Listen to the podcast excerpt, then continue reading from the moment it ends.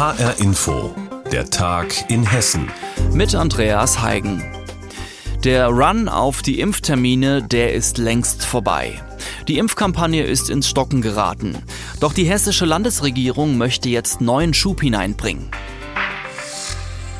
Seit Montag kann man sich in allen Impfzentren, die geöffnet haben, die Spritze geben lassen, und zwar ohne Anmeldung und ohne Termin. Ob das zum erhofften Andrang geführt hat, das fasst Reporter Tobias Lübben für uns zusammen. Das Impfzentrum in Heuchelheim bei Gießen. Geimpft wird hier im Obergeschoss eines Möbelmarkts. Der Parkplatz ist groß, aber größtenteils leer. Andrang sieht anders aus. Ein paar Kurzentschlossene kommen dann aber doch, so wie Sarah Dirk und Niklas Wettner, beide 20 Jahre alt. Ich warte schon lange auf einen Termin, aber war nie an der Reihe wegen den Prioritätsgruppen.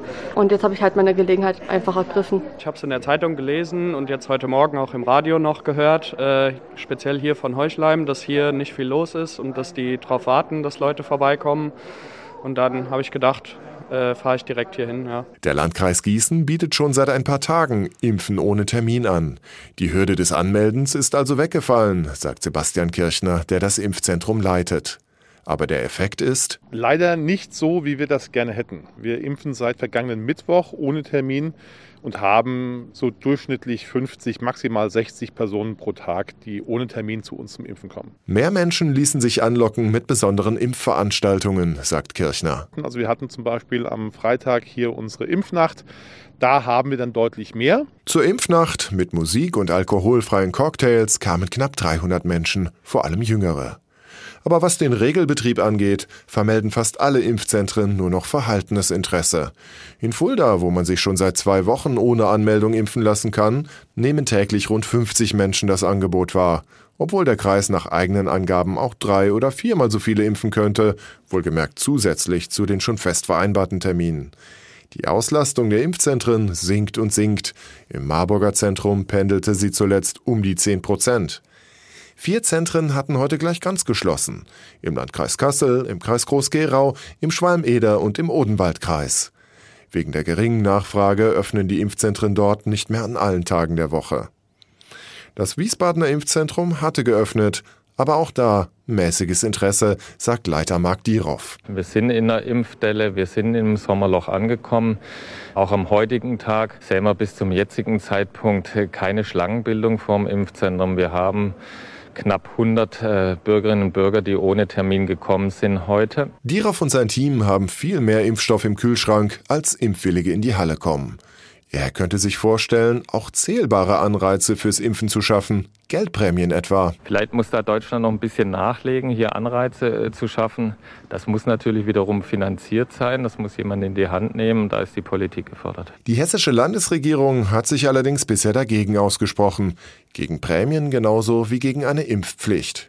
Das offene Impfen, ohne Termin, ohne Anmeldung, hat aber bisher noch keine große Wirkung entfaltet nimmt die Impfkampagne in Hessen wieder Fahrt auf. Am ersten Tag, an dem man sich dort impfen lassen konnte, ohne einen Termin, gab es nur sehr verhaltenes Interesse. Reporter Tobias Lübben hat berichtet. Zwei Wochen Sommerferien in Hessen sind rum und die ersten Urlauber kommen zurück in die Heimat. Die bange Frage in den nächsten Wochen, haben die Rückkehrer sozusagen nur Souvenirs im Gepäck oder auch die ein oder andere Corona-Infektion? Letztes Jahr hat die Debatte um die Heimkehrer und eingeschleppte Infektionen getobt. Wie wird es dieses Jahr sein? Reporter Carsten Gohlke mit Stimmen aus Nordhessen zu diesem Thema. Matthias Lutz passiert gemeinsam mit vielen anderen Urlaubern die Zollkontrolle am Flughafen. Er ist gerade von seinem Mallorca-Urlaub zurück und trägt noch die blaue OP-Maske vom Flug. Sicher ist sicher, lacht er. Auf Abstand und Sicherheit kann ich sagen, wird überall geachtet. Viele Restaurants hatten geschlossen. Die Eiscafés haben um 18 Uhr den Betrieb eingestellt. Also auch auf Deutschlands liebster Ferieninsel ist Corona deutlich spürbar gewesen. Auch auf der Partymeile am Ballermann sind Tische und Stühle so weit auseinander. Gestört hat sie ihn kaum. Zu groß war die Sehnsucht nach Sonne und Meer. Er hat aber auch festgestellt, dass längst nicht jeder im Ferienparadies die Covid-19-Pandemie ernst nehmen mag. Wenn es dann doch in den Abend geht und richtig gefeiert wird, sieht's leider doch wieder aus wie immer. Man liegt sich in den Armen und man singt Schrägstrich Gröl zusammen. Eine Situation, die auch Brigitte Bresler, Leiterin des Gesundheitsamtes der Region Kassel, durchaus wahrgenommen hat. Sie und ihre Kolleginnen und Kollegen spüren tagtäglich, dass Reiselust und Ferienfreuden manchmal nicht ohne Konsequenzen bleiben. Also die äh, Delta-Variante ist zu 74 Prozent in Hessen angekommen und da waren nicht nur die Einreisen aus Spanien für verantwortlich, sondern dieses Virus ist sehr gesellig und verteilt sich auch in anderen Ländern und auch innerhalb von Deutschland hat sich das sehr schnell verbreitet. Die Ankündigung der Bundesregierung, die Kontrollen weiter auszubauen, sieht sie mit gemischten Gefühlen. Also das ist nicht nur der Papierwurst, sondern es ist noch viel mehr drumherum, was äh, nicht immer so einfach zum, zu handhaben ist. Oft muss man nachfragen, teilweise kommen Passagierlisten nur mit Namen, da haben wir überhaupt keine Telefonnummern. Angst, in Papierflut zu ersticken, hat sie keine. Sie ist aber auch fest davon überzeugt, dass viele Behörden aus dem Meldechaos in Bayern in der zweiten Corona-Welle gelernt haben. Also es ist mit viel Arbeit verbunden und das wird mehr werden, je mehr Menschen aus dem Urlaub zurückkommen. Manchmal aber wünscht sie sich schon, dass die Aktivitäten besser koordiniert wären. Auch wenn in Deutschland die Inzidenzzahlen bei weitem noch nicht so dramatisch sind wie in Spanien, Italien und Griechenland, Brigitte Bresler und ihre Kolleginnen und Kollegen sind sich ziemlich sicher, die Delta-Variante wird sich auch in Deutschland kräftig ausbreiten. Wir beobachten in den letzten Wochen zunehmend auch wieder äh, das Ansteigen normaler Erkältungserkrankungen und jetzt ist es eben wieder schwierig zu beurteilen, ist der Husten oder der Schnupfen oder die Erkältung Corona oder nicht. Deswegen ist es äh, unverändert äh, wichtig, sich testen zu lassen, sobald man die ersten Erkältungsanzeichen äh, bemerkt, um äh, Sicherheit zu bekommen, äh, ist es Corona oder ist es was anderes. Und so kann hier im Gesundheitszentrum der Region Kassel auch keiner verstehen, warum das Impftempo in den letzten Tagen so eingebrochen ist. Also unsere Mitarbeiter erleben tagtäglich, wie gut man sich durch eine Impfung schützen kann. Und sie stellen auch immer wieder fest, dass wenn man das eben nicht so beachtet oder eben auch ungeimpft äh, in größeren Menschenmengen ist, das Risiko deutlich steigt. Harald Köborn, der für die Impfzentren im Landkreis Kassel verantwortlich ist,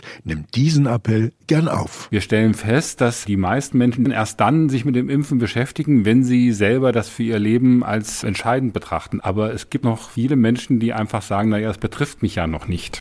Reiserückkehrer, Delta-Variante und viele Ungeimpfte. Reporter Carsten Gohlke hat beim Gesundheitsamt der Region Kassel mal nachgefragt, wie man dort die Situation einschätzt. Der Frankfurter Flughafen ist nicht nur Ziel von Reisenden oder Menschen, die dort arbeiten, der Flughafen ist auch ein beliebtes Ausflugsziel. Die Besucherterrasse und die Rundfahrten haben vor allem vor Corona die Luftfahrtbegeisterten angezogen. Und jetzt ist der Flughafen sozusagen um eine Attraktion reicher, ein Besucherzentrum. Roman Warschauer hat sich die interaktive Ausstellung für uns mal angeschaut. Vier an Flugzeugsitze erinnernde Sessel stehen relativ zentral im neuen Besucherzentrum. Jeder Platz ist mit einer Virtual Reality Brille ausgestattet. Vanessa arbeitet derzeit im Rahmen ihres Studiums beim Flughafenbetreiber. Sie erklärt mir, was es damit auf sich hat. Man kann erleben, wie ein Gepäckstück durch die Gepäckförderanlage fährt und das live miterleben, weil man kann das auf den Rundfahrten eben nicht mehr machen und so diesen Aspekt nochmal mit ähm, am Flughafen auch mitnehmen. Aber das Interessante ist, man wird sozusagen selbst zum Gepäckstück. Genau, man äh, fährt in einer Wanne sozusagen mit und kann das miterleben. Die virtuelle Fahrt durch die Gepäckförderanlage ist eine von 26 Stationen in der Ausstellung. Früher war das mal eine Airline-Lounge, dann stand sie lange leer und nun wurde hier das Besucherzentrum eingerichtet. Eine breite Fensterfront ermöglicht einen ungehinderten Blick auf das Vorfeld und die angrenzenden Terminalpositionen. Alexander Zell, Leiter des Besucherzentrums. Man ist unmittelbar dran, man kann fast schon die Flugzeuge anfassen. Wenn ich mir hier vorne die Position C2 anschaue, dann kann man auch dem Piloten schon zuwinken. Also man ist hier sehr, sehr nah dran. Vor der Fensterfront eines der zentralen Ausstellungsstücke, ein ganz in weiß gehaltenes, 14 Meter langes und 8 Meter breites Modell des Flughafens mit allen Gebäuden und Anlagen. Besondere Punkte sind blau markiert. Besucher können mit einem Tablet an diesen Stellen noch tiefer einsteigen, etwa am neuen Tower der Flugsicherung. Man sieht jetzt hier auf dem iPad einen Text, der erklärt, um was für ein Gebäude es sich handelt. Man sieht hier nochmal Bilder, Realbilder, die wir hier ebenfalls mit einblenden. Und am Schluss haben wir hier natürlich auch ein 360-Grad-Video. Und wenn man dann das iPad rumbewegt, dann bewegt man sich praktisch im Tower und kann aus dem Tower heraus sehen, wie die Fluglotsen hier am Standort Frankfurt arbeiten. Spielerisch geht es an vielen Stationen zu. Mit zwei orangefarbenen Stäben in den Händen kann sich der Besucher zum Beispiel daran versuchen, ein Flugzeug möglichst genau auf eine Parkposition einzuwinken, wie Studentin Vanessa erklärt. Genau, also man kann ein Flugzeug auf die Position einweisen und übernimmt praktisch den Job eines Marschallers, hat dafür zwei Stäbe in der Hand und muss dann das Flugzeug sozusagen wirklich einwinken. Das neue Besucherzentrum am Frankfurter Flughafen bietet oft auf spielerische Art Einblicke in die unterschiedlichen Bereiche des Flughafens. Besucher erfahren etwas über die Vergangenheit, Gegenwart und Zukunft des Flughafens, vom Zeppelin bis zum Terminal 3. Am Frankfurter Flughafen gibt es ein neues Besucherzentrum mit vielen interaktiven Stationen. Reporter Roman Warschauer war für uns mal da das Leben auf dem Land attraktiver machen. Die Stadt Kirtorf im Vogelsbergkreis hat damit begonnen und hat ein hessenweites Modellprojekt gestartet. Die Kirtorfer Höfe. Es soll neue Gebäude geben und sanierte Fachwerkhäuser. Das Land hat das Projekt mit seinem Förderprogramm Dorfentwicklung ermöglicht. Das Ziel, Kirchdorf soll ein attraktiver Wohn- und Arbeitsort für alle Generationen werden. Reporterin Petra Klostermann berichtet. Die Kirchtorfer Höfe sind das Herz der neuen Kirchtorfer Stadtmitte. Gegenüber dem Rathaus entsteht ein medizinisches Zentrum. In zwei Ärztehäusern werden künftig Fachärzte praktizieren. Geplant sind außerdem eine hausärztliche Gemeinschaftspraxis, Physiotherapie, eine Apotheke und ein Café.